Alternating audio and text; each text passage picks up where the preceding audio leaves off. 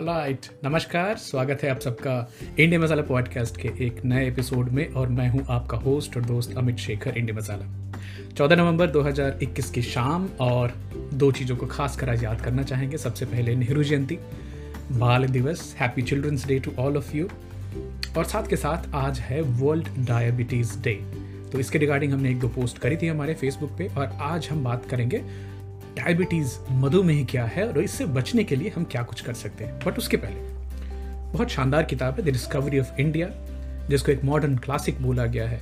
आजकल मैं उसको, उसके कुछ बीस में, पच्चीस में अध्याय में हूँ ऑडिबल पे सुन रहा हूँ। बहुत ही शानदार है।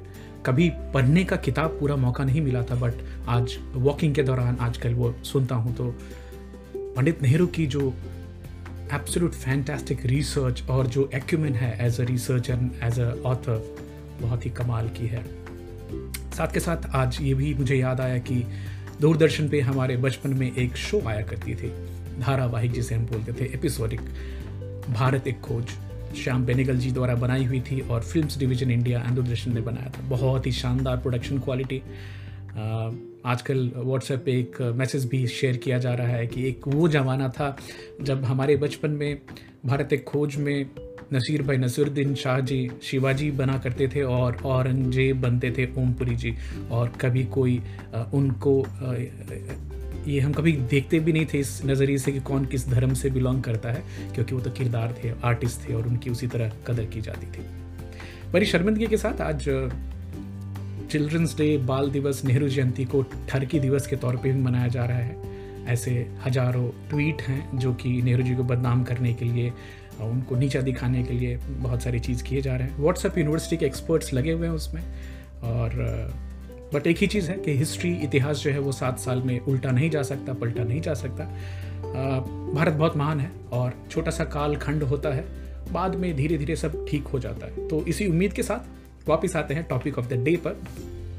आज वर्ल्ड डायबिटीज़ डे है मधुमेह डे साथ के साथ 100 साल करीब करीब होने वाले हैं इंसुलिन की खोज किए हुए इंसुलिन से डायबिटीज़ का इलाज करते हुए। तो हिस्ट्री में अगर देखें इतिहास भारत का देखें तो मधुमेह हनी यूरिन बहुत पहले आ, क्योंकि वो चीटियों को अट्रैक्ट करता था तो मधुमेह बात निकली शुश्रुत और चरक 400 से 500 एडी में।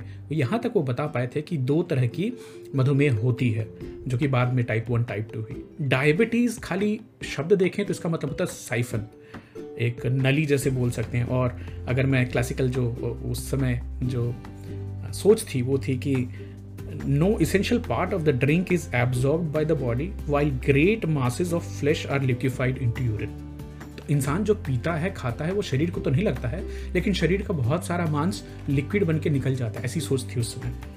मेलिटस शब्द जो है, जो diabetes mellitus T two D M में जोड़ा गया, ये British surgeon general John Rollo ने 1798 में बोला, mellitus means sweet like honey. और साथ के साथ उन्होंने जो दूसरी डायबिटीज़ जिसमें यूरिन में कोई परिवर्तन नहीं होता तो उसको बोला इंसिपिडस है, ये टेस्टलेस यूरिन है। तो दो तरह की डायबिटीज़ होती है टाइप वन होता है और टाइप टू होती है। बहुत जल्दी हमारे जो अनुभवी श्रोता हैं, उनको पहले से पता है बट फिर भी टाइप वन ऑटो इम्यून होती है। आपकी शरीर किसी कारणवश खुद से जो पैनक्रेटिक सेल्स होते हैं cells of islet of Langerhans में जो कि इंसुलिन का प्रोडक्शन करते हैं, उनको मार देते हैं। तो 10 प्रतिशत जो डायबिटिक होते हैं, वो टाइप वन डायबिटिक होते हैं।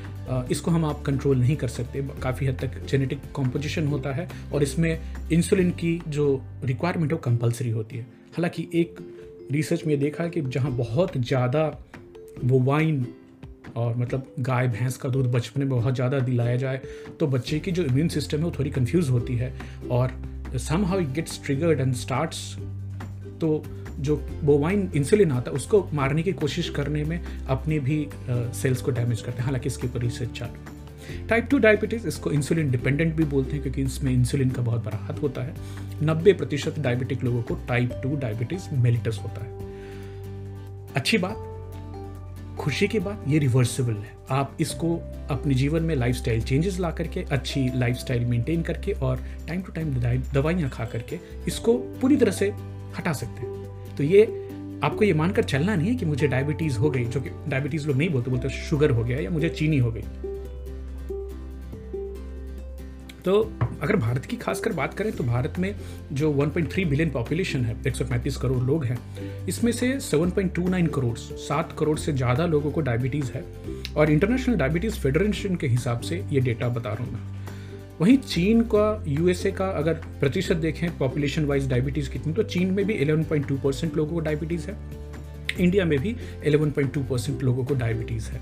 ये तो है जिनकी डिक्लेयर्ड है, पता चल गया। अदरवाइज़ जो अनडिक्लेयर्ड केसेस है गॉड नो यूएसए में 10.5 परसेंट प्रेवलेंस है डायबिटीज़ की टाइप टू डी तो टाइप टू डायबिटीज़ मेल्टस जो है, ये होती है इंसुलिन रेसिस्टेंस की वजह से। उसके बारे में आगे बात करेंगे।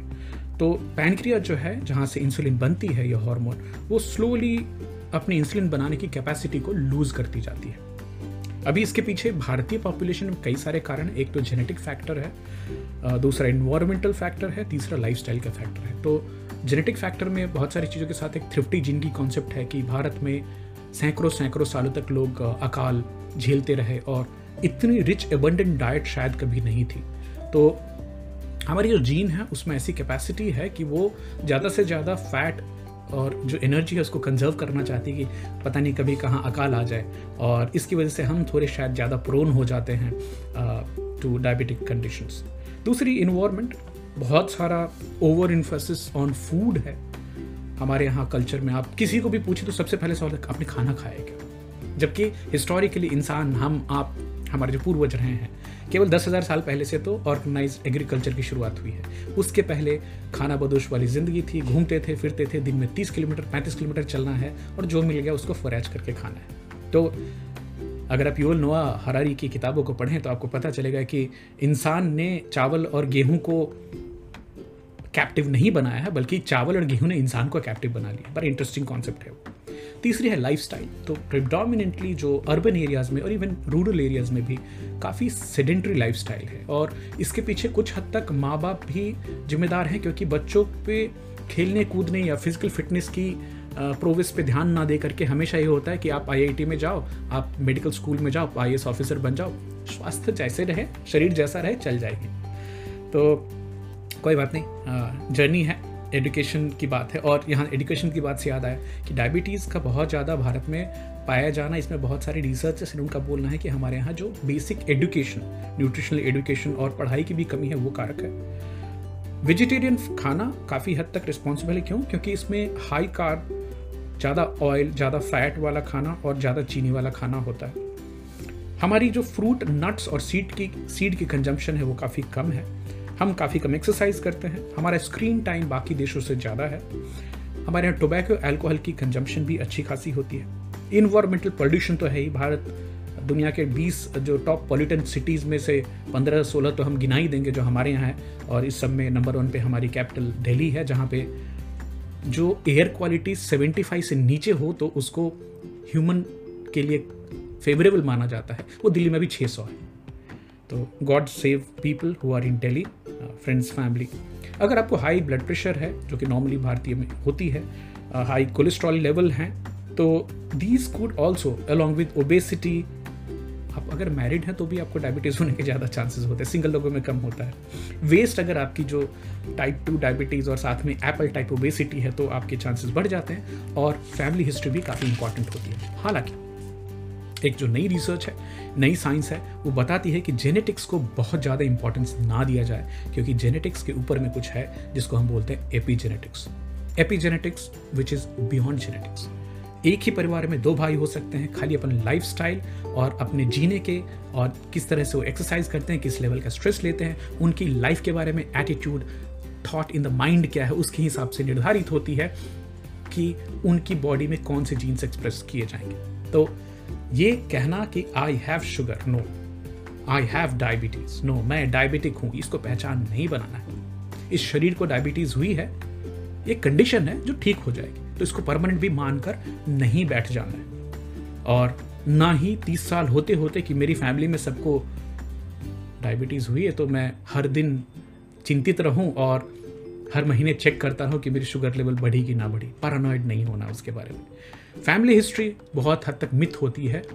जीन की कंपोजिशन है जीन की एक्सप्रेशन है, बहुत बहुत हद तक आप उसको अपने लाइफ स्टाइल चेंजेस अपने मेंटल एटीट्यूड और अपनी डाइट के हिसाब से कंट्रोल कर सकते हैं। उसके बाद भी अगर होती है तो भी उसके लिए बहुत सारे उपाय हैं। घबराना नहीं हालाँकि, इसको कैजुअली भी नहीं लेना है। तो टाइप टू डायबिटीज़ के जनरल सिम्टम्स क्या होते हैं? जो हमें बायोलॉजी की किताबों में पढ़ाया गया आपने भी पढ़ा होगा। Polyphagia, polydipsia, polyuria. मतलब बहुत ज़्यादा भूख लगना, बहुत ज़्यादा पेशाब होना बहुत ज़्यादा प्यास लगना। तीनों लक्षण अगर आप में दिख रहे हैं तो आपको साथ के तभी के तभी ब्लड शुगर चेक करा लेनी चाहिए। ब्लड विजन आँखों से कम दिखना। कभी कभी एक्सट्रीम फटीग होना, बहुत ज़्यादा थकान होना। ऐसे घाव जो जल्दी ठीक ना हो शरीर में स्किन इन्फेक्शन बार बार होते रहना। Yeast infection fungal infection bacterial infection ये सब सिग्नल्स हो सकते हैं। खासकर और मर्दों में अगर आप देखने जाएँ तो सेक्स ड्राइव रिड्यूस हो जाती है और इरेक्टाइल डिसफंक्शन देखी जाती है। पुअर मसल स्ट्रेंथ देखी जाती है। औरतों में यूरिनी ट्रैक इन्फेक्शन हो सकते हैं बिकॉज़ यूरिन बहुत ज़्यादा शुगर रिच होती है तो it gives a medium for yeast infection to happen fungal infection dry itch skin भी हो सकती है। तो ये सब वार्निंग साइंस हैं कि आप डायबिटीज़ की तरफ़ बढ़ रहे हैं। अभी बेसिकली डायबिटीज़ को अगर समझने की कोशिश करें तो आप इस तरह से इसको देखिए कि शरीर में चीनी जमा होती जा रही है, ग्लूकोज जमा होती जा रही है और आपकी जो कोशिकाएँ हैं muscles fat and liver cell वो उसको अंदर नहीं ले पा रहे तो खून में ग्लूकोज की मात्रा, चीनी की मात्रा बढ़ती जाती है और एक लेवल तक पहुँचती है जहाँ पे आप आप ये जान लीजिए कि माइक्रोवेस्कुलर डैमेज होना चालू हैं तो जैसे हमारी रक्त की धमनियाँ हैं, वो आगे जाके कैपलेडीज बनती है, बहुत बाल से भी पतले पतले होते हैं। तो जब भी उनमें ऑस्मोटिक इम्बैलेंस होता है because of sugar and water तो पानी जमा होते होते वो फटती हैं बर्स्ट होती हैं। और ये, इसको बोलते हैं माइक्रोवेस्कुलर डैमेज और ये बाद में मैक्रोवेस्कुलर मतलब ज़्यादा बड़ी धमनियों में भी इफ़ेक्ट हो सकता है, लेकिन छोटी धमनियाँ तो डेफिनेटली प्रभावित होती हैं। अब इसका कारण ये होता है कि आपके जो वाइटल ऑर्गन्स है, जो इंपॉर्टेंट ऑर्गन्स है, वहाँ पे खून की जो सप्लाई है, हर कोने कोने तक जहाँ पहुँचनी चाहिए, वहाँ नहीं पहुँच पाती।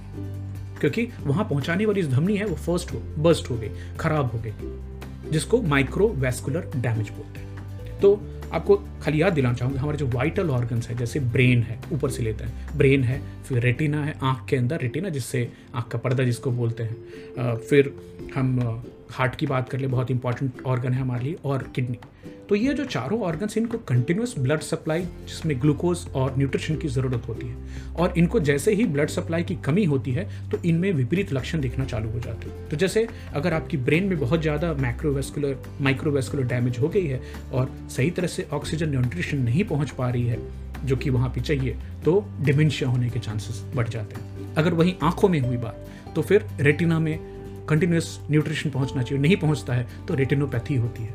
और जो रेटिना के सेल्स मर जाते हैं, वापस वो रिकवर नहीं होते। हार्ट में आपको मालूम है, जहाँ पे कार्डियो मायोपैथी जहाँ पे अगेन माइक्रोवेस्कुलर डैमेज हुई है और बराबर से हार्ट में न्यूट्रिशन नहीं पहुँच पा रही तो हार्ट के सेल जो मर जाएँगे, वापस रिकवर नहीं होते। Similarly kidneys very very important vital organ अगर उसको भी कंटिन्यूस सप्लाई ऑफ़ ब्लड नहीं मिल रही है एंड स्लोली माइक्रोवेस्कुलर डैमेज हो रहे हैं तो इसको बोलते हैं नेफ्रोपैथी तो diabetes leads to chronic kidney diseases और किडनी फेलियर तक भी लोग जाते हैं।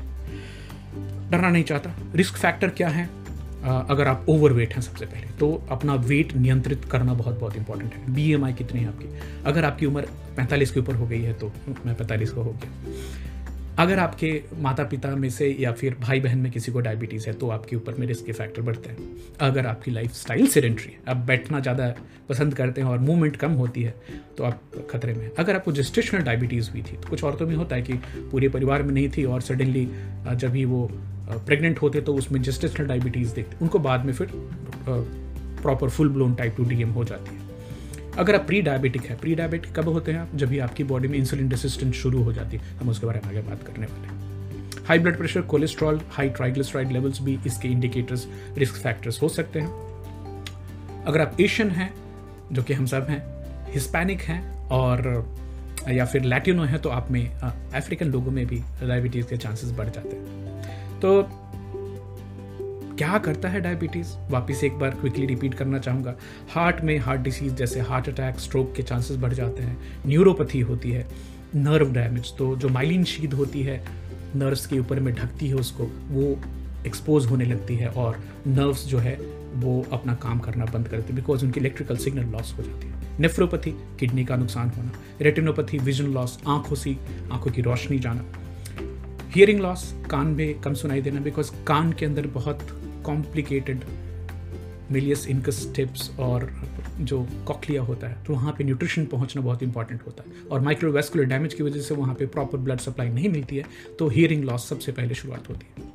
फुट डैमेज अक्सर डायबिटिक लोगों में जो पैर में घाव होता है, वो जल्दी ठीक नहीं होता। स्किन इन्फेक्शन होते रहते हैं उनको। हमने बताया पहले कि ब्लड में शुगर की कंटेंट ज़्यादा है, साथ के साथ टिपिकली जो डायबिटिक होते हैं टिपिकली बोल रहा हूँ, वो ओबीस होते हैं फैट होते हैं तो चमड़ा जो फैट जो लटकता होता है तो वो क्रिवाइसिस बनाता है, जहाँ पे फोल्ड होता है तो वहाँ पे मॉइस्चर जमा होने से ईस्ट और फंगल इन्फेक्शन होने के चांसेस बढ़ते रहते हैं। डायबिटिक लोगों में डिप्रेशन भी देखी जाती है और डिमेंशिया देखी जाती है। एक और चीज़ पेरीडोंटल डिसीजेस बहुत होते हैं डायबिटिक में। पेरीडोंटल डिसीजेस मतलब मुँह से रिलेटेड तो ये मुँह से निकलने वाली बदबू से लेकर के दांतों में इन्फेक्शन हो सकती है। पहला तो माइक्रोवेस्कुलर डैमेज है, जिसकी वजह से गम्स में प्रॉपर न्यूट्रिशन नहीं पहुँच रहा है ब्लड नहीं पहुँच रहा दूसरा because of the high blood glucose level मुँह में भी शुगर के लेवल बढ़े रहते हैं which is a very favourable environment for bacterias and other pathogens to grow and cause infection तो जो डायबिटीज़ के लोग होते हैं, उनका डेंटिस्ट के यहाँ तो आना जाना लगता ही रहता है। अब इंसुलिन रेसिस्टेंस वापस रिपीट करना चाहूँगा कि मसल्स फैट लिवर के सेल जो इंसुलिन को रिस्पॉन्ड ना करें। तो अभी इंसुलिन है क्या? जरा समझिए इसको कि जब भी आप कार्बोहाइड्रेट खाएँ, चावल खाएँ, चपाती खाएँ, चीनी खाएँ फ्रूट्स खाएँ तो आपकी बॉडी में ब्लड ग्लूकोज के लेवल बढ़ते हैं। और ये सिग्नल करता है पैनक्रियाज को कि आप इंसुलिन छोड़ो। इंसुलिन पैनक्रियाज बना के छोड़ती है। इंसुलिन जाके सेल्स पे इंसुलिन रिसेप्टर्स होते हैं, उनको बाइंड करती है और सेल में दरवाजे खुल जाते हैं और ब्लड से जो ग्लूकोज है, वो आपके कोशिकाओं में चला जाता है। अभी नॉर्मल हालत में ठीक है। लेकिन अगर आप बहुत ज़्यादा काब्स ले रहे हैं तो इंसुलिन भी धीरे धीरे धीरे धीरे अपनी इफ़ेक्ट खोने लगता है और मोर काब्स जितना आप खाएँगे उतनी इंसुलिन बनेगी। तो ये जो इंसुलिन बनाने वाली जो इंजन है, वो भी परेशान होती रहती कि भाई कितना बनाना है? और एक हालत आती है कि इंसुलिन रेसिस्टेंस होने लगती है आपको। अभी खाली इंडियन डाइट की बात कर लें तो कहने को तो प्राइमरली पूरी इंडिया वेजिटेरियन बोल सकते हैं पूरी नहीं। बहुत सारे स्टेट्स हैं मेरे प्यारे स्टेट्स लाइक आंध्रा, तेलंगाना, जहाँ पे तो नब्बे प्रतिशत लोग नॉन वेजिटेरियन हैं बट ये जैन और बुद्धिस्ट रिलीजन के प्रभाव से जब ये राजा लोग भी वेजिटेरियन हो गए तो प्राइमरली जनता वेजिटेरियन हो गई बट आप इतिहास के पन्नों को पलटे, वैदिक काल तक जाएँ तो हिंदू वेजिटेरियंस नहीं थे। ऑमनीवरस थे, सब कुछ खाते थे तो खैर वो इतिहास की बात है, उसके ऊपर हम पहले भी कई एपिसोड्स कर चुके हैं। तो हम नॉन वेजिटेरियंस मतलब प्राइमरली बोलते हैं हम वेजिटेरियंस हैं, लेकिन अगर आप टिपिकल इंडियन खाना देखें तो उसमें ग्रीन लीफी वेजिटेबल वेजिटेबल्स बहुत ही कम होते हैं लीफी फ्रूट्स कम होते हैं। या तो हम क्या खा रहे हैं, हम या तो ग्रेनिटेरियंस हैं। डॉक्टर रमेश सिन्हा बहुत अच्छे से बोलते हैं कि आप तो या तो चावल खाते हो, नहीं तो गेहूँ खाते हो प्राइमरली और एक एवरेज अमेरिकन यूरोपियन दिन में 100 से 150 ग्राम काब्स खाने की टारगेट रखता है या खाता है, वहीं पे हम एक दिन में 500 से 700 ग्राम तक भी चावल और आटा मिलाकर खा सकते हैं। तो हमारा, हम कार्बिटेरियंस है। दूसरा, ग्रेनिटेरियंस है। हम ग्रीन खाते हैं। तो चावल और गेहूँ के ऊपर ही हमारी जीवन की जो लीला है वो चलती है। बाकी अनाज, बाकी जो दाल है, फल है, बाकी सब्ज़ियाँ हैं, उसका कंजम्पशन बहुत बहुत कम होता है। और हमारी टिपिकल जो डाइट होती है, उसमें प्रोटीन काफ़ी कम होता है विटामिन मिनरल्स कम होते हैं। तो राइस वीट और शुगर का जो डेडली कॉम्बिनेशन है, ये हमेशा हमारी बॉडी में इंसुलिन के लेवल्स को स्पाइक करके रखता है। और इंसुलिन बाकी सब चीज़ों के साथ साथ एक बहुत ही इंपॉर्टेंट ग्रोथ हार्मोन भी है। तो ये साथ साथ एक कॉजिट फैक्टर बनता है कैंसर सेल के भी ग्रोथ का। तो आपकी बॉडी हमेशा ग्रोथ के फ़ेज़ में रहती है एमटॉर एक्टिवेटेड रहता है। तो हमारी बाकी एपिसोड को सुनिए, आपको कुछ और जानकारी मिलेगी इसके बारे में। रॉन सिन्हा बोलते हैं कि अगर आपको डायबिटीज़ और इंसुलिन रेसिस्टेंस से बचना है, बचना चाहते हैं काब्स कम खाइए। सी, चपाती, ए से आलू, आर से राइस, बी से बीन्स और एस से शुगर। और मैं इसमें एक और चीज़ ऐड करना चाहूँगा, सीड ऑयल। जो नकली तेल हैं, जो इंडस्ट्री से बने हुए वेजिटेबल ऑयल वेजिटेबल ऑयल कुछ नहीं होता है, कॉन्सेप्ट ऐसी नहीं है। उनका कंजम्पशन कम करना है, घी खाइए नेचुरल जो एनिमल फैट है, वो खाइए। ग्रीन वेजिटेबल्स खाइए फ्रूट्स खाइए। प्रोटीन के लिए चिकन फ़िश जो अनएडल्ट्रेटेड हो, जिसमें कि एंटीबायोटिक और ऑक्सीटोसिन के इंजेक्शन ना दिए गए हों, घी खाएँ। तो डेढ़ सौ मिनट की 150 minutes aerobic exercise per week minimum बहुत ज़्यादा 45 के ऊपर में आपको एक्सरसाइज भी नहीं करनी है, क्योंकि वो भी फ़ायदेमंद ना हो कि नुकसानदायक भी हो सकती है। वॉकिंग करें साइकिलिंग करें स्ट्रेस को कम करने की कोशिश करें। Weight management is very very important sugar has zero nutritional value चीनी से कुछ फ़ायदा नहीं होता है बॉडी को तो चीनी को जितना कम करें उतना अच्छा है। और स्मोकिंग और अल्कोहल का कंजम्पशन भी कम करना है। ये जानकर कीजिए कि ये डेंजरस है, फिर भी अगर आपको मज़ा आ रहा है करने में, कीजिए। बट ये चीनी स्मोकिंग अल्कोहल एक कैटेगरी में रखिए, फिर आप काफ़ी हद तक अपने आप को कंट्रोल कर पाएँगे। साथ के साथ, जो नई रिसर्च है, उसमें इंटरमीडियंट फास्टिंग का बहुत बहुत महत्व आके निकल के आ रहा है। तो अगर आप डायबिटीज़ से परेशान नहीं है तो आप इंटरमीडियंट फास्टिंग को ज़रूर अपने जीवन का एक इंपॉर्टेंट हिस्सा बनाइए। साथ के साथ लेटेस्ट रिसर्च में मेटफॉर्मिंग एक बहुत ही सेफ़ साउंड ऑप्शन निकल के आ रही है। बीस साल पुरानी दवाई है। बहुत माइल्ड साइड इफ़ेक्ट्स होते हैं, जैसे कि कुछ लोगों को पेट की तकलीफ़ होती है तो अपनी, अगर आपको लॉन्जिविटी में इंटरेस्ट है, अगर आपको बीमार नहीं होना है डायबिटिक नहीं होना है तो मेटफॉर्मिन के बारे में और जानकारी इकट्ठा कीजिए। बट ये सारी चीज़ें अपने डॉक्टर के संदर्भ में, सलाह में लेते हुए भी इन सब चीज़ों को आप अपनी एजुकेशनल पर्पज़ के लिए इस्तेमाल कीजिए। Intermittent fasting very strongly recommended तो आज इस वर्ल्ड डायबिटीज़ डे पे एक छोटी सी कोशिश थी हमारी तरफ़ से, हमारे इंडी मसाला पॉडकास्ट के लिसनर्स के लिए। It's more of a revision because आप बहुत सारी चीज़ें पहले से जानते हैं बट मैंने सोचा कि इस मौके का फ़ायदा उठा करके थोड़ी डायबिटीज़ के बारे में अवेयरनेस और बढ़ाई जाए। डरना नहीं है। ये बहुत हद तक रिवर्सिबल है। तो आपको कैसी लगी आज की एपिसोड ज़रूर बताइएगा। आपके कमेंट्स का इंतज़ार रहेगा। Thank you so much see you next week bye bye take care